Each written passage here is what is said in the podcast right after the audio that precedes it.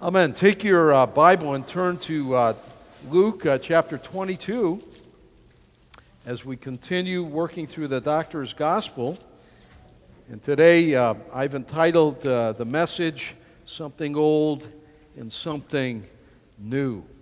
Yeah, I hope everyone has the handout. You know, there's an old wedding tradition where the bride is given to wear or to hold in her hand something old and something new, something borrowed and something blue. And perhaps if you even know that expression, you may not know the ending of it, but I have it on your sheet, and a sixpence in your shoe. How many of you knew that ending?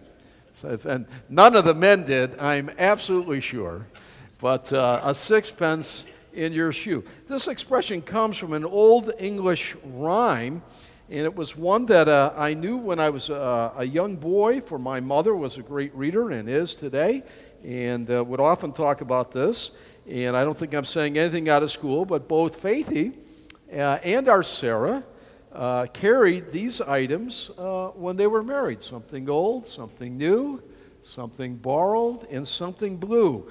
These tokens, and these little tokens, they are tokens of love, that come usually from, notice not a dad, but from a mother, a sister, or one of her attendants, or a friend not present, symbolize certain things. The old, something old, is the symbol of continuity, the continuance of life.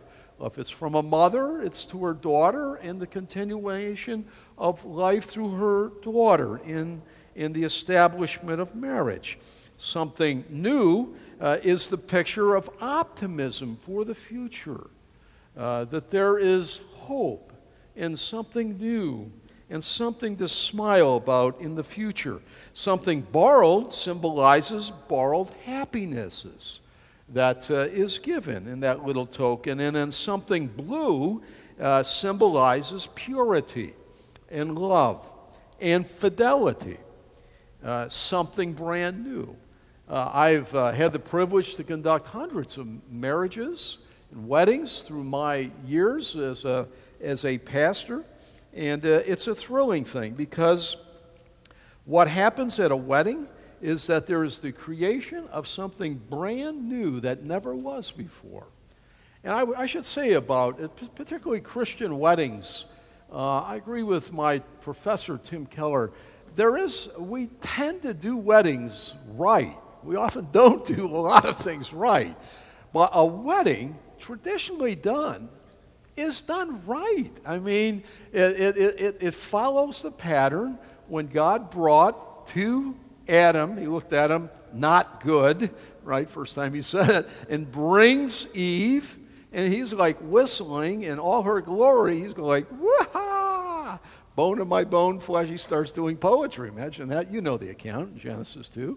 And brings her, and that is the picture of that, and the purity and the beauty and all of that, and the confession, the commitment before God, before loved ones, of the wedding vows. And we tend to do that right and beautiful. But a wedding then, when it's consummated, it's the public expression of commitment. I take... Yes, I take the public commitment, and second, the sexual intimacy, the consummation. That's what constitutes a marriage, and it's something brand new. There's not too many things that are brand new. Have you ever noticed that? Solomon says that, right? Nothing new under the sun, nothing new under the sun. But there are a few things. There are really. A wedding, the man and a woman beginning something brand new, which is a picture of Christ and his love for the church, is something brand new. The birthing of a baby is something brand new. I mean, that is new. The birthing of, shall we say, a church, like what God has been doing at Christ, something brand new. A lot of times, birthing is messy. I've seen it, and I've heard great stories. Yahoo, I'm glad I'm a man, and all that. And they're messy, but the result is a joy. So much so that a lot of ladies say, like, I want another one of them. That was so much fun.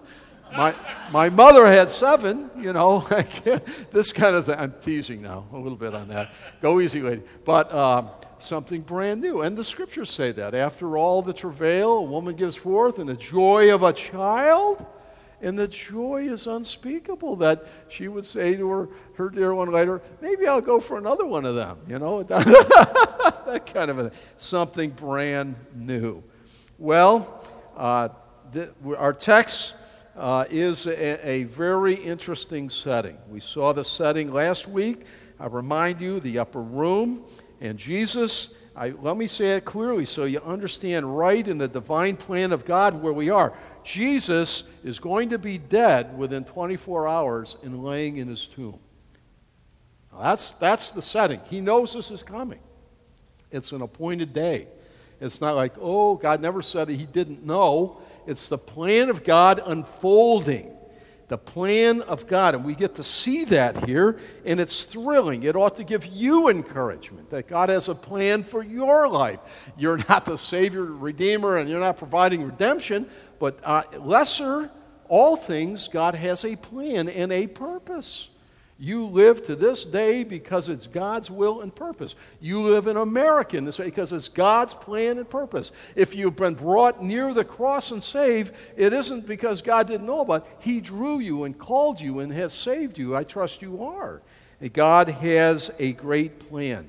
Well, Jesus now has finally come to his last night on earth. I mean, everything's about to change forever and ever. It will never be the same again. Have you ever been and been aware of that sense? You know, I think about that every time we have worship, or every time that pretty well, as you look around the room here, we will never be exactly the same ever again. People come and go, things happen, people die, they get sick, they're in hospital, they're not able, they're immobile, whatever reason, right? And the exact folks that are there probably, the exact folks that are here will probably never be this exact number. It will never be the same again. In a far greater way, 24 hours before his death, he is going to gather, and it will be unique, this ending, and all things there are going to change, and it's going to be like a belly wash. I mean, they still don't get it, the disciples, right? As often as he says, I'm going to suffer, be arrested and abused and killed, and then they're like, ooh, I don't know if they're thinking about lunch or recess or what. You know, I've done that in school and missed the exam questions because I was thinking about playing sports after school, and given some pretty important things going to be on the exam. They seem to be walking around kind of dead in the head, and he's, now this is the day, this is the moment he's been teaching them. And it's all going to change. In fact, they're all going to scatter. They're going to deny him and scatter, and they're going to run like sheep without a shepherd, even as he told them they would.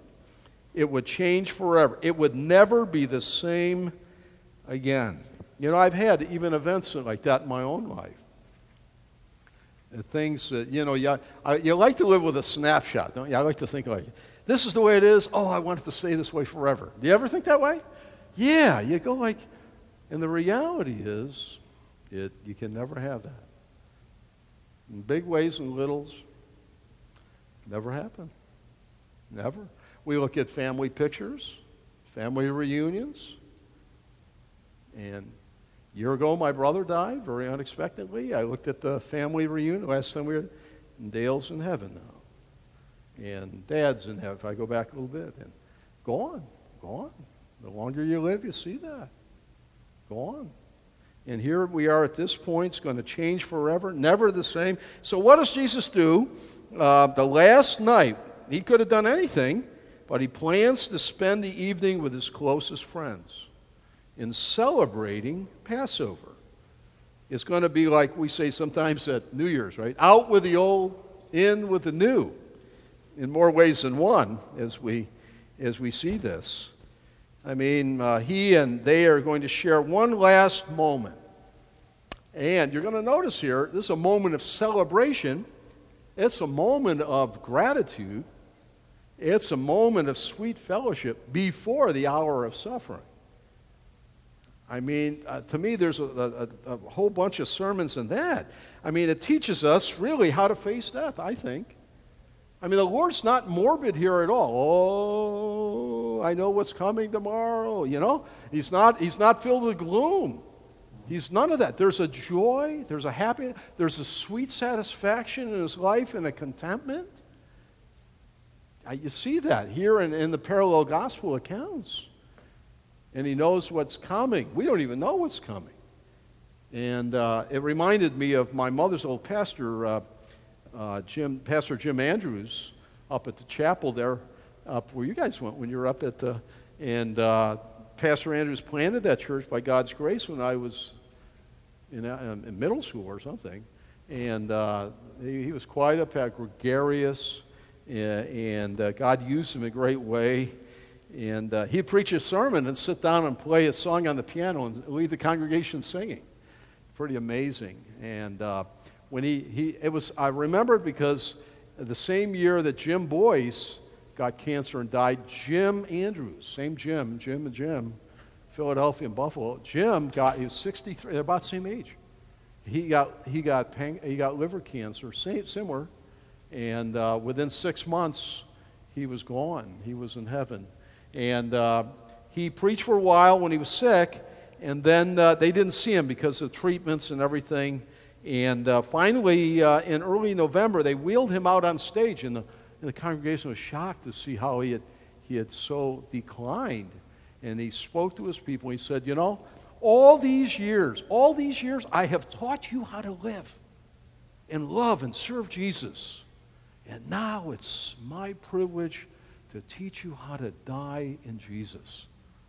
And they tell me the people that were there wasn't a dry eye in the place. And what a way, what a message. The tentacles reach even to here today. He is exactly right. And here's Jesus. He's gonna die. What would you do if you knew tomorrow your body would be in the morgue? I mean, what would you do today? What would you do the last 24 hours? Jesus gives himself away to his disciples, celebrating with gratitude even before that hour. There's no morbidity. There's no fear. There's no bitterness. There's no any. It's beautiful, and it really teaches us of the grace of God, that God will give us grace if Jesus tarries, and we should go and depart and be with him. You need never worry about that, ever. I have witnessed the saints of God from my arms go into glory, and we've sang there. And I've seen horror stories where people didn't know Jesus and were not ready, and it's horrible. The difference is enormous. Make sure you're ready, I mean, at any time. Well, our passage, something old, something new, verses 14 to 20, two observations of an unforgettable meal. Have you ever had an unforgettable meal? Faithy, the way she puts out meals, she has so many, I'm spoiled rotten, you know. She's such a good cook. I'm surprised I'm not like this, you know, like, Martin, you got to wheelbarrow me. I have to pull myself away from that table and behave myself, you know. But an unforgettable meal. Two observations of an unforgettable meal, directing you and I to remember what Jesus gave to save. In fact, he gave his all. He left nothing back from the table. Nothing. This last Passover, we're going to discover, was the first Lord's Supper. Passover would bloom into the Lord's Supper, just like the beauty of a fruit tree. Do some of you have fruit trees in your yards? Beautiful in the spring when they come out and they blossom like that. Like in Adams County, the apple trees, and Pop, Faithy's dad, used to talk about the orange blossoms in Florida. And then that blossom, that early blossom and budding, if you think of it, this metaphor, that's Passover. And then that would bloom into the fruit. You're like, what happened to that? And then look, they're oranges, and they're apples, and they're peaches, and cherries that gives fruit. Just the same way, the Passover and the continuity blooms into the fruit of the Lord's Supper, communion, as we speak. And it's the Lord Jesus himself who ties this together. So let me read the text, Luke 22, verses 14 to 20. Let's back up to verse 13, because that's a sermon in itself. When the disciples found everything just as Jesus said, verse 13, and they went and found just as he had said, or had told them. And that's, let me just stop. I I have to hold myself back. Just as they found it, just as Jesus said. You know that touches everything? Heaven is going to be far greater. Why? Just as Jesus said. You're not going to say, oh, we got ripped off. Lord, you said it was going to be great. Eye has not seen, nor ear, nor heard. This is it? This is it? You ever buy a car and you think, wow, this is really great, and then the thing starts falling apart? I think I got a lemon here. Heaven is going to be like that. Salvation is like that. When you do it God's way, it's like that. Just as Jesus said. And you take that to the bank, and it won't belly up, and it's not one of the big banks, right? Too big to fail, whatever that is. Look at 14. And when the hour came, Jesus, that's he, reclined at table, and the apostles with him, and he said to them, I have earnestly desired to eat this Passover with you before I suffer. For I tell you, I will not eat it until it is fulfilled in the kingdom of God. And he took a cup, and when he had given thanks, he said, Take this and divide it among yourselves. For I tell you that from now on I will not drink of the fruit of the vine until the kingdom of God comes.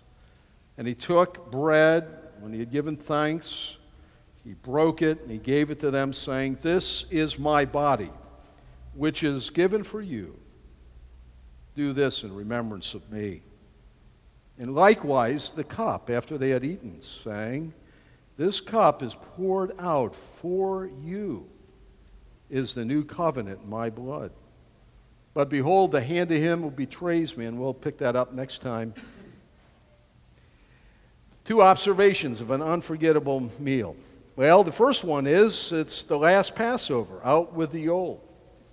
I'll remind you in verses 14 to 18 that Passover pointed to Jesus, and it always did. For 1,445 years, that's a lot of Passovers. 1,445. If I'm right on the year of the Exodus, I think it's plus or minus. I subscribe to that date. It's pointed to Jesus in that great event. And yet we discover and hear the heart in our text, the heart of the host, as Jesus is hosting his intimate friends the last night of his life. And I love the Gospel of John in this very setting because John 13:1 says, And he loved them to the end. That's another world of sermons, right? I mean, how many people break our hearts because they make promises and pledges and they're there, and then it can be close or far. It can be in marriage. It can be friends. It can be family. It can be, and you never see them again. Don't ever think the Lord's like that. And he loved them to the end. And he knew what they were. Right? He knew even that one was a traitor. He's sitting there at a place at the table. But haven't we all betrayed the Lord? There's another thought, right? Aren't we all? We all name the name of Jesus if you know him, and yet we go out and we betray him by our words, our actions, our lack of action. And God, he holds us and keeps us, and we are his project. Praise God for that. He loved them to the end. Oh, I love that. Well, here he is in our text. He's so eager to have this meal with his friends. In the Greek, it uses the word desire twice to show, I desire to have this meal with you. I mean, it's like, it's to desire on steroids. I mean, like, I really, really want to have this meal with you, my friends. And he had made plans for that. We saw that last time. He provided a place in his knowledge or in advance. He would not allow the betrayal to take place yet, even though Judas is looking for an opportunity. He didn't know where they were going to meet till they got there. They would never be together again like this, ever again, never. And also his work on earth was almost finished. So he's desiring. And he knows he's done all that the Father gave him to do. And he's almost done. How about a finished project? Don't you love those? To be a finisher? You know, Ecclesiastes says, the end of a matter is better than its beginning. A lot of people, when I work out, swim at the Y, I'm coming out, I look, you know, it's like before you work out, you go like, oh, I got to get this done, you know. I do it, and I'm glad I do it. And then when I leave, I'm happy, right? And they'll say, how'd it go? Hey, it's always better at the end than the beginning. Finished job. And I sort of like that. It drives me a little, I'm a little bit neurotic that way. If something's not finished, it drives me crazy. And I hit my list and stays on my list until I get it done. I don't want to have Fibber McGee 1,000 things unfinished, all that, one at, get it done. Jesus is finishing the plan of the ages, the reason he came. He's going to have one feast with his intimate friends. He knows his body's going to be in a grave tomorrow. And he is almost finished. He's going to enter into his great work as the sacrificial Lamb of God, and it will be done. It is tetelestai. It is finished. From the cross, one of the last words, the triumphal cry of a general when victory is had at a battle scene. And so I'm sure that was in his mind. It is finished. A job well done, nearly finished. And so he sits down and he opens his heart to the disciples. And some of you have maybe in your home Leonardo da Vinci's The Last Supper. Have you've seen that? That it didn't look anything like that. I hate to tell you, Leonardo didn't know what he was painting. He's a great painter. I wish I had that. I wish I had that in my house, Aaron. That'd be nice, right? But it didn't look like that. He put him at a Roman. He put him at a medieval table, sitting around, passing the. No, it wasn't that at all. I've had the privilege to have a Seder, a Passover meal, in the old city of Jerusalem, and the tables about this high, and they're big. You'd love it because they're big, like arm sofa cushions, like those big, you know, remember the bean bags and stuff? They were that all around. Sometimes it was a U-shaped, and the host would be in the middle, and you're lounging, you're laying back, you're eating the grapes, you know, this kind of thing. Like, it went on for hours. And at certain points in the Passover that they would do some things and remember the 4 cups and this, the herbs and the leaven and all that kind of thing. So that's the setting. It was a lot of conversation. It was relaxing. It was enjoyable. It was, I don't want to say it was an ultimate man cave. They're all men there, you know, and they're all reflecting. And it was a joyful time, a celebration and remembering all that God did in establishing and inaugurating the nation, and they ate. The very fact that they're sitting down is a picture of free men. They weren't slaves like back in Egypt. Slaves don't sit like that and eat. They serve. Here they're lounging, they're sitting, and so on. So I don't want to ruin your idea on Leonardo da Vinci's Last Supper, but it wasn't quite like that. And so he fellowshiped, they ate, he begins, in fact, the first communion, where he transitions and blooms into the Lord's Supper, and then he'll spend some time. It's his last discourse, the upper room discourse. Now, Luke doesn't carry it, but you have to go to John, and you see that in John 14 through 16. That those said, let not your heart be troubled. You believe in God, believe also in me, in my Father's house. He begins to teach this after he tells Judas, go and do the deed that you've. So he is left. Now he's with the intimate 11, and he's preparing them in detail what's going to come, the promise of the Holy Spirit, the things that are going to change in just a matter of minutes and hours here, because he's going to then spend time in prayer, and he's arrested and executed in the kangaroo court system of that day. And so here he is, and I have on your text, he looked into the faces of the men gathered around the table that night, and his heart is full because his desire to share this with them was satisfied. His heart is full. I felt a touch of this. Our kids are far away, and the very rare times that we're all together. It's such a special time.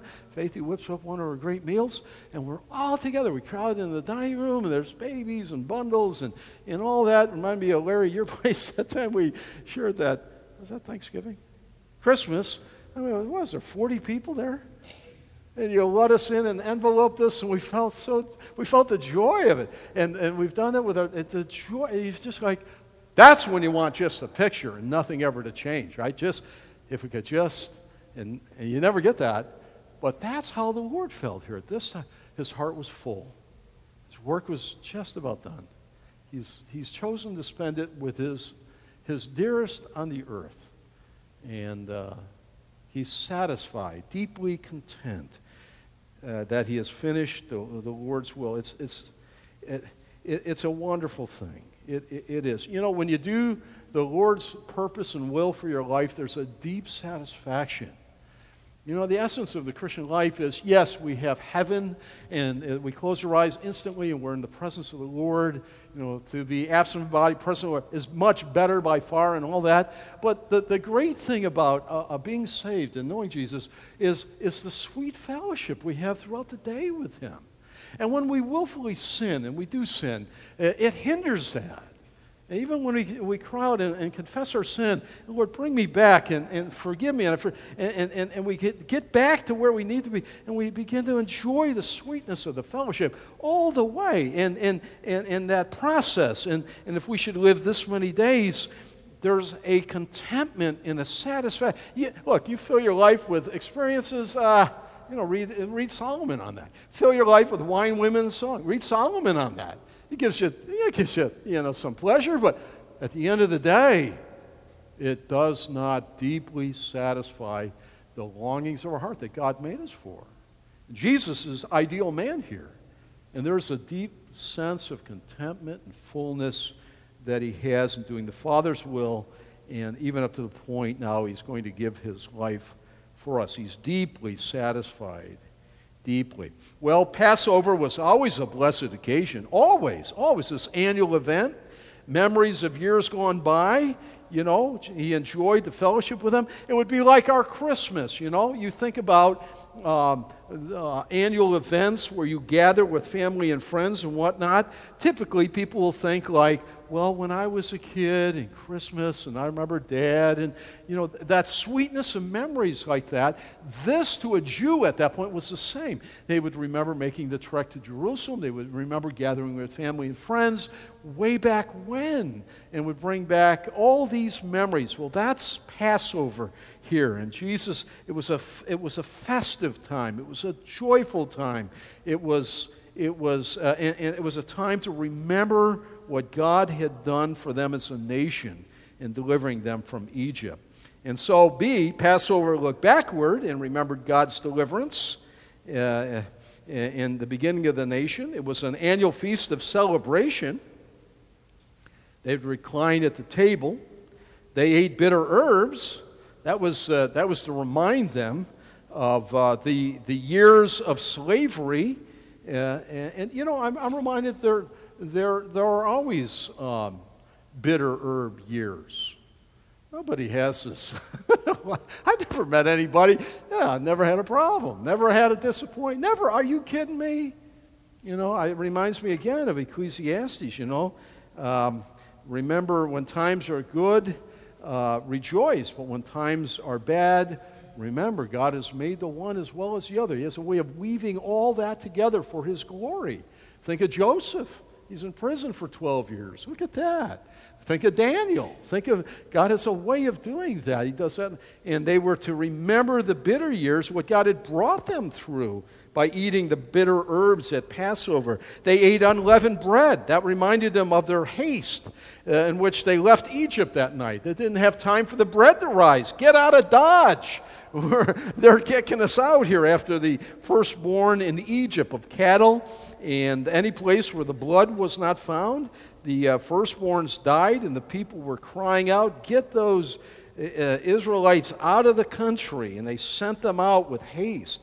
And they grabbed a little bit that they had, and they went. Well, that reminded them of that. They were to take the unleavened bread. They also consumed, during their Passover, a lamb that had been killed for the meal, commemorating that first lamb there in Exodus 12 and 13.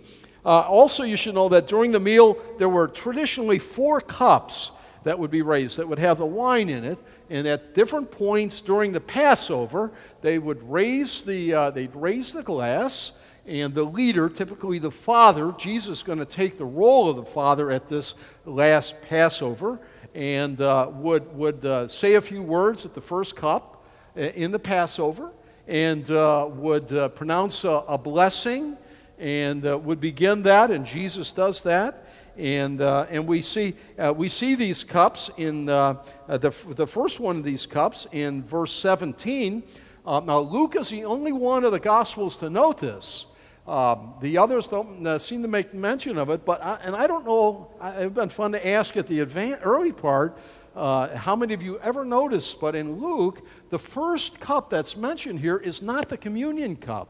I don't know if you ever noticed that. The first cup, it would believe, would be, I think, the first cup of the four of the Passover. Remember, it's the Passover meal. That's why they're gathering, and now it's going to blossom into the Lord's Supper. And the Lord is at the table. He's taking the role of Father, the lead, and he holds the first cup up, the cup of blessing, and he's going to give thanks. Now, how many of you have heard in a number of church traditions, they'll call communion the Eucharist.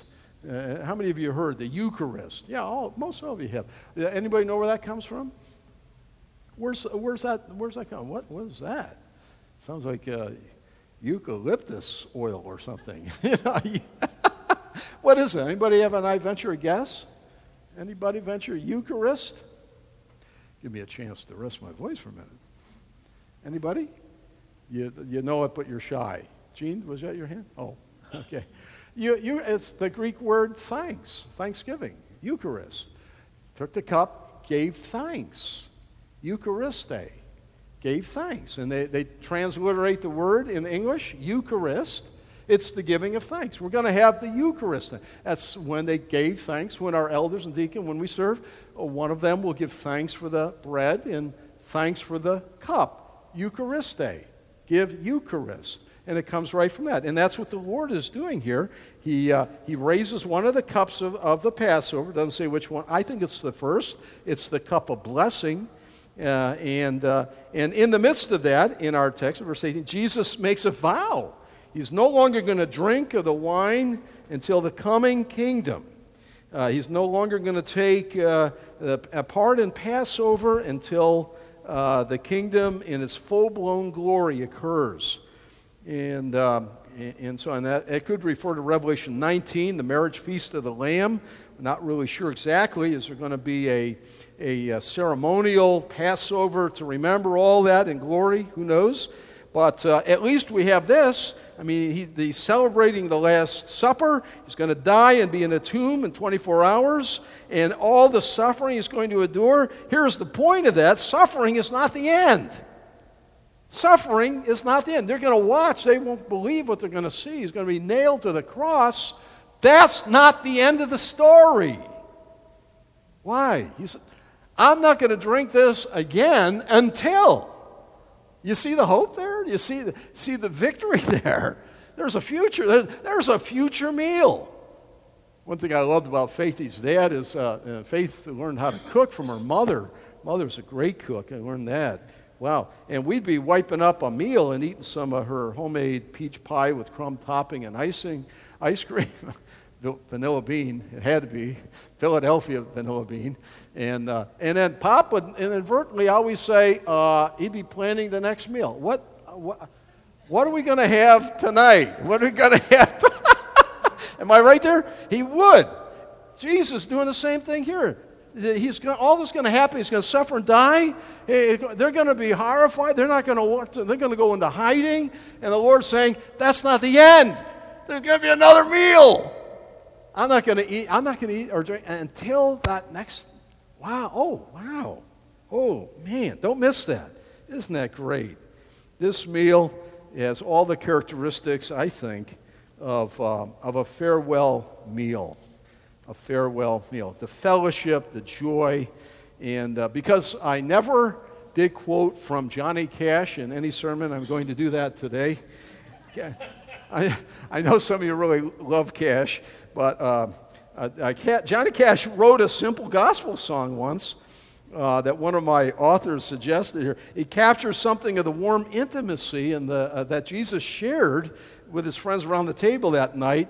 And Cash wrote it, and here are the words he says to his disciples, Johnny Cash. I can tell by your faces that you don't understand the awesome things you felt and seen at the touch of my hand. But someday you'll understand it when the Father means for you to.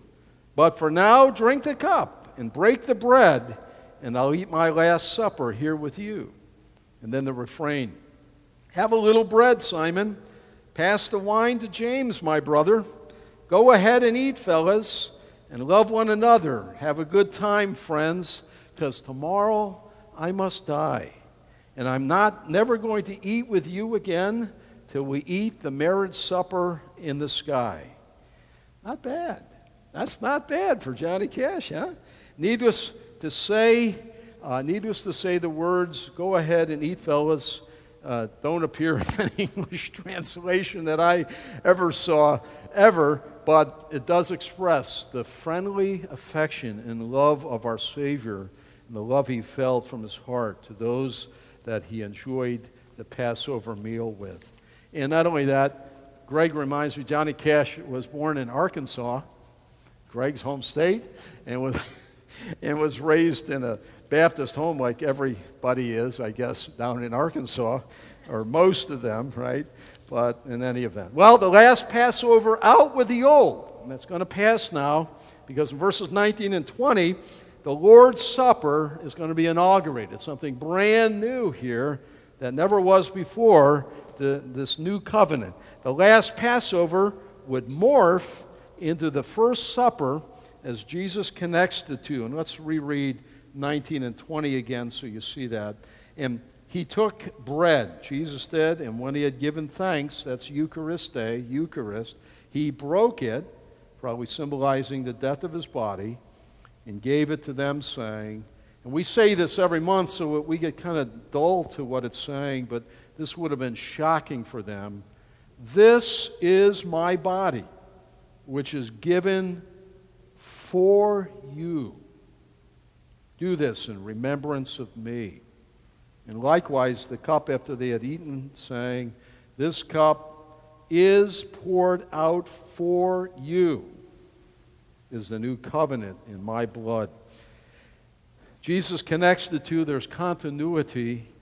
Don't ever forget, from cover to cover, the continuity of the testaments and of the Bible is Jesus. It's Jesus all the way through. He just doesn't show up in Matthew. All the way through. He's the creator. Colossians, Hebrews 1, John 1. All the way through, he connects the two.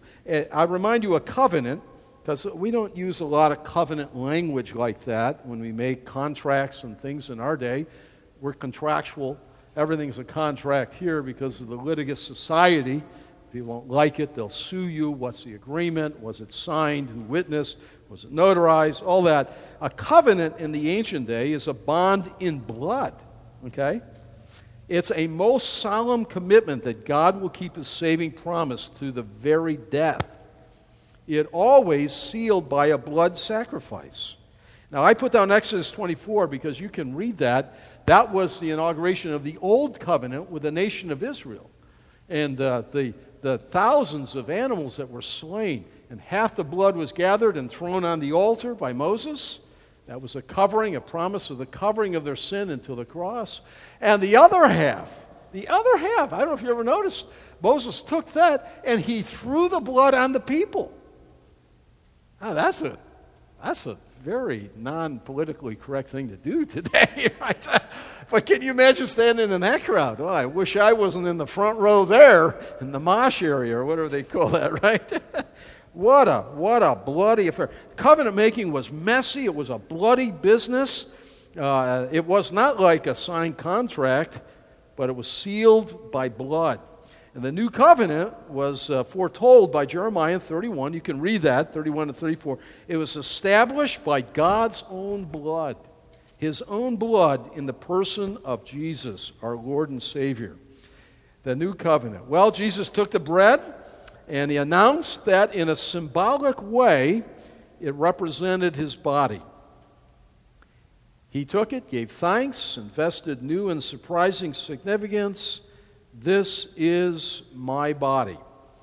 He gave it for them. He gave it for us. He is the substitute. Isaiah 53, 5 and 6. Don't you? I find myself reading Isaiah 53 a lot. Verses 5 and 6, I just remind you, referring to Jesus, written 700 years before.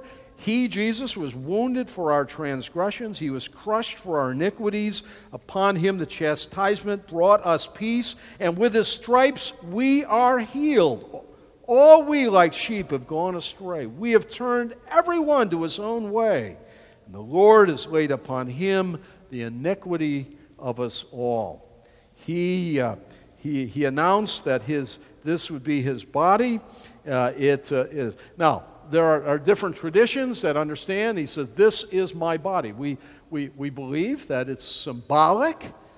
We make a difference with those that are genuine believers in other traditions that say, well, when you take the bread, it becomes the body. And there are some that say, no, it is the actual body.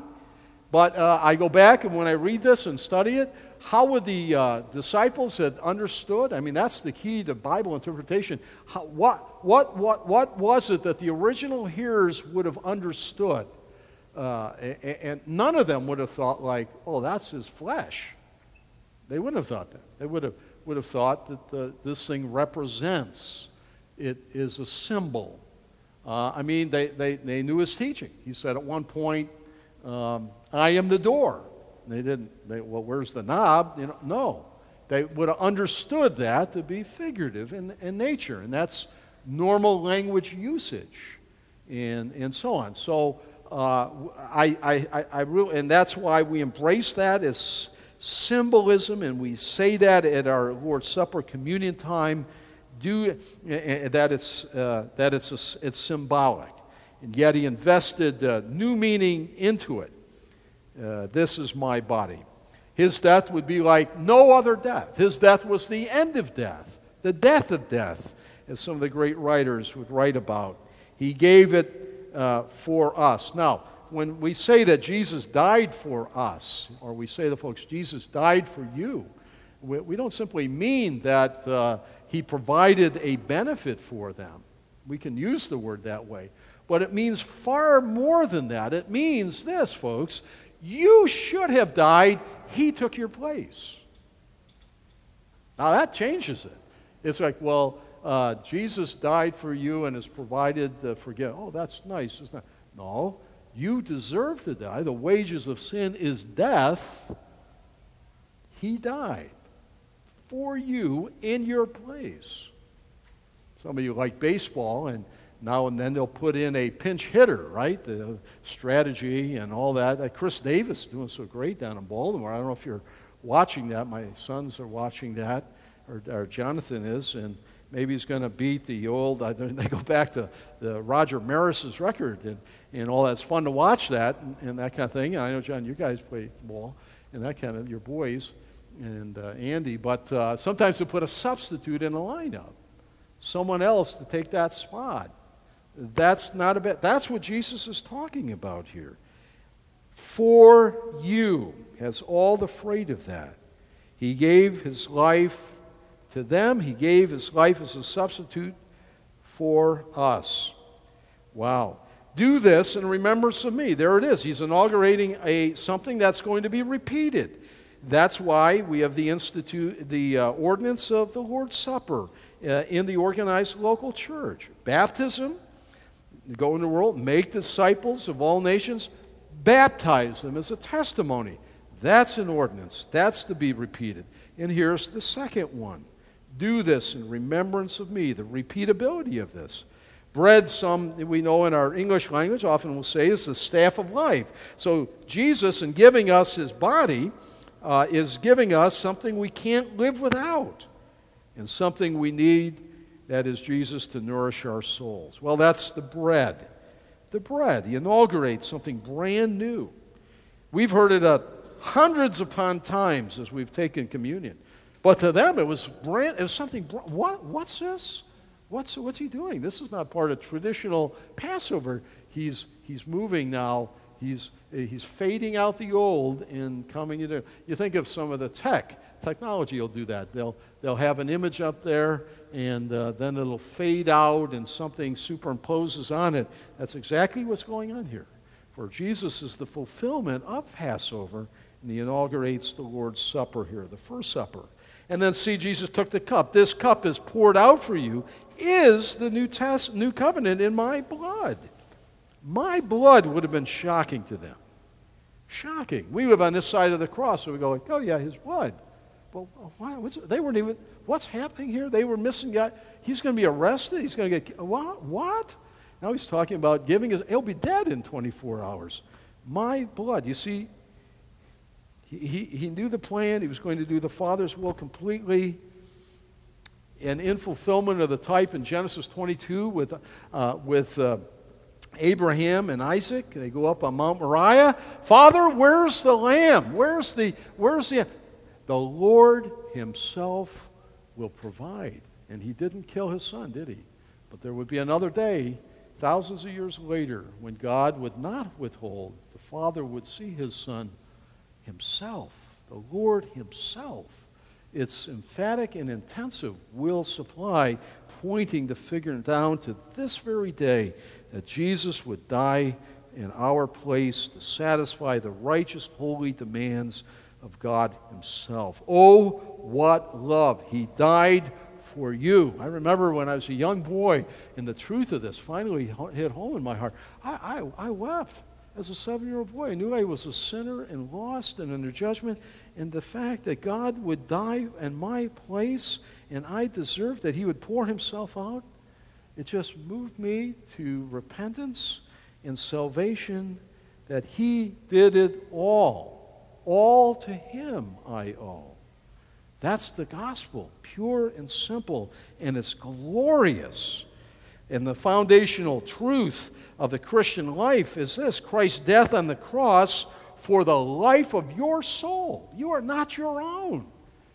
You've been bought with a price. I've been bought with a price. Therefore, glorify God in your body and your spirit, which are God's. Paul put it in another place in Galatians 2, I am crucified with Christ.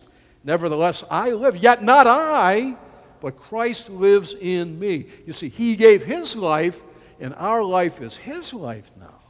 The early Christians were called little Christ, Christian. It's a term of scourge or mockery because they belonged to Christ and were the hands and feet and mouth of Jesus. I am crucified with Christ. That's why I love that, Philippians 1. I've had several, if you're like me, you get several favorite verses, you know, on different stages in your life. And I have that's why I hesitate. This is my life verse. We used to say that and write it inside your Bible, you know. Then I wouldn't cross it out, you know, like, oh, no more. And to put another one in it because that seems sort of sacrilegious, you know. Like, so I end up saying, like, I've got a few of them. But increasingly, I love that for me to live is Christ. And yeah, I love it. It's simple. It's clear. I think I can understand it, you know, and the implications of it, and God works them out more and more in my life daily. That's the foundational truth of the Christian life. Remember me. It's a two-directional look. When we take communion, we look back at the cross, and we look forward to the coming of the Lord Jesus Christ. You know, to say that Jesus died for you is to say something far more than that he died for your benefit. Let me emphasize that with this little illustration that happened at the end of the American Civil War. The story is told that when a man in farm clothes was seen kneeling at a soldier's grave in Nashville, Tennessee, a sympathetic bystander asked him, quote, is that the grave of your son? And the farmer said, no. I have 7 children, and all of them young, and a wife on a poor farm in Illinois.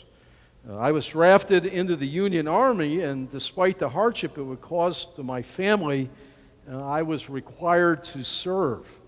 But on the morning when I was to depart, the man who now lies in this grave, my neighbor's oldest son, he came over, and he offered to take my place in the war.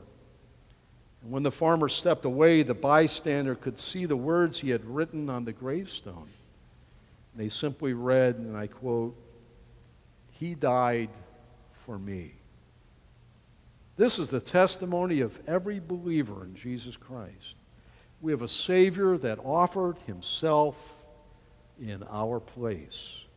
And whenever we break the bread, and whenever we drink the cup, we do show forth the Lord's death for us till he comes. Let's close with some lessons quickly. Number one, when you study your Bible, make sure you see the continuity between the two testaments, the Old Testament and the New Testament. It's all about Jesus from cover to cover. That's what Grace Church is about. It's all about the Lord Jesus until he comes. That's it. Say, what's Grace about? It's all about Jesus. It's a good way to remember it. I saw a little clip Ron was showing me with our brother Mark out in the way. All about Jesus. I just loved it. So, I sort of get that. It's not too many sentences and run-ons and all.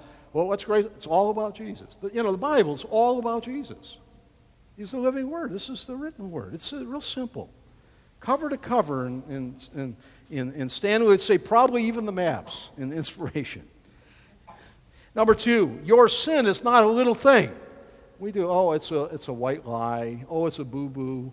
Oh, I made a mistake. God is holy, and the standard is 100% perfection, and we have missed the mark, harmatia. Like an archer, we miss the target of God's mark of holiness. And to make atonement for your sin before holy God requires death. God sets and defines all things. And the day you eat that fruit, he said, you will die indeed. Death, death, death. And God, in his grace, provided a substitute even for our parents in that day of first sin. He clothed them with the clothing of an animal that required the death of that animal as a substitute. And all the way through, it requires the death and the shedding of blood. It requires your death or the death of a substitute, your sin. And before God, each one of us deserves death. But God displayed, and here's the great news of the story, his extravagant love for us in providing Jesus as your substitute and mine. He died the death that you should have died, that I should have died. Oh, the love of God for us. I hope you never get over it. Oh, the love of God for us. God so loved the world. Agapazo, God so loved the world that he gave. How may I say it again? You can give without loving. People do that. All right, they're probably going to give me a gift. I better give them a gift. Right? Yeah, I know none of our men are like that with anniversary gifts. Yippee, I'm going to give a gift, right? But you cannot love. You can give without love, but you cannot love without giving. I mean, love wants to find a way to give, and God demonstrated that wonderfully, didn't he?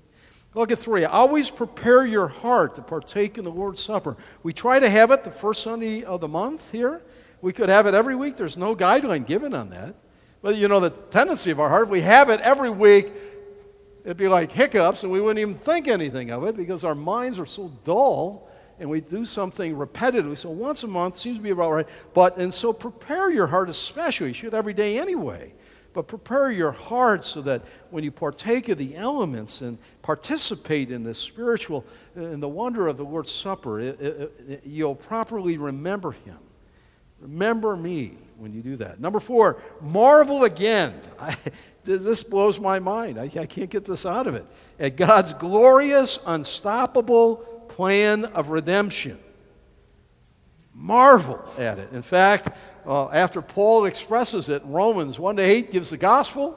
9, 10, and 11 taught, what about the Jew and God's plan for the Jew? Is that somehow going awry? And he answers that. And he comes at the end, when he surveys all of that, he's on his knees praising God. And that's where these words in Romans 11 come from. What can I say? He goes, oh, the depths of the riches and the wisdom and the knowledge of God. It ends at praise.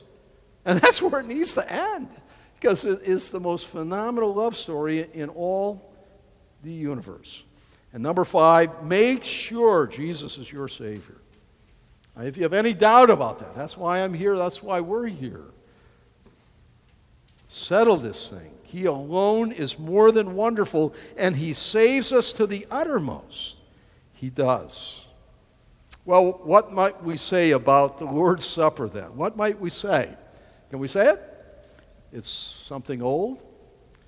It's something new. It's something borrowed, all the way back to Passover. And finally, it's something blue. It's pure, it's sacred, beautiful.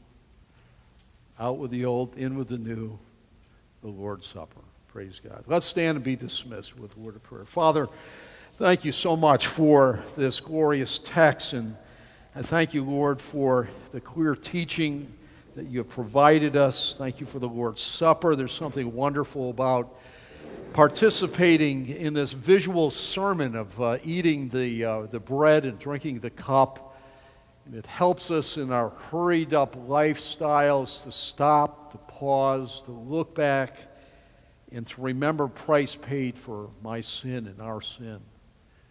And to look forward to the blessed hope and the soon coming of the Lord Jesus. I thank you for it so much, Lord. May we think about these things and take them deep to our heart as we think about what's my life all about. And may we really wrestle with this and find great resolve, as Paul did when he said, "For me to live is Christ." And I pray that for each one of us as a church and family and friends. And I know then and only then will we make the impact on this world for Jesus that you would desire us to do. Make us a blessing, Father. Encourage us. Strengthen us. We're weak and needy and need your help. Dismiss us with your blessing. And put the song of the Lord deep in our heart that we might sing and make melody in our heart to the Lord all week long until we meet again. And we'll thank you in Jesus' name. Amen. Have a great day. God bless.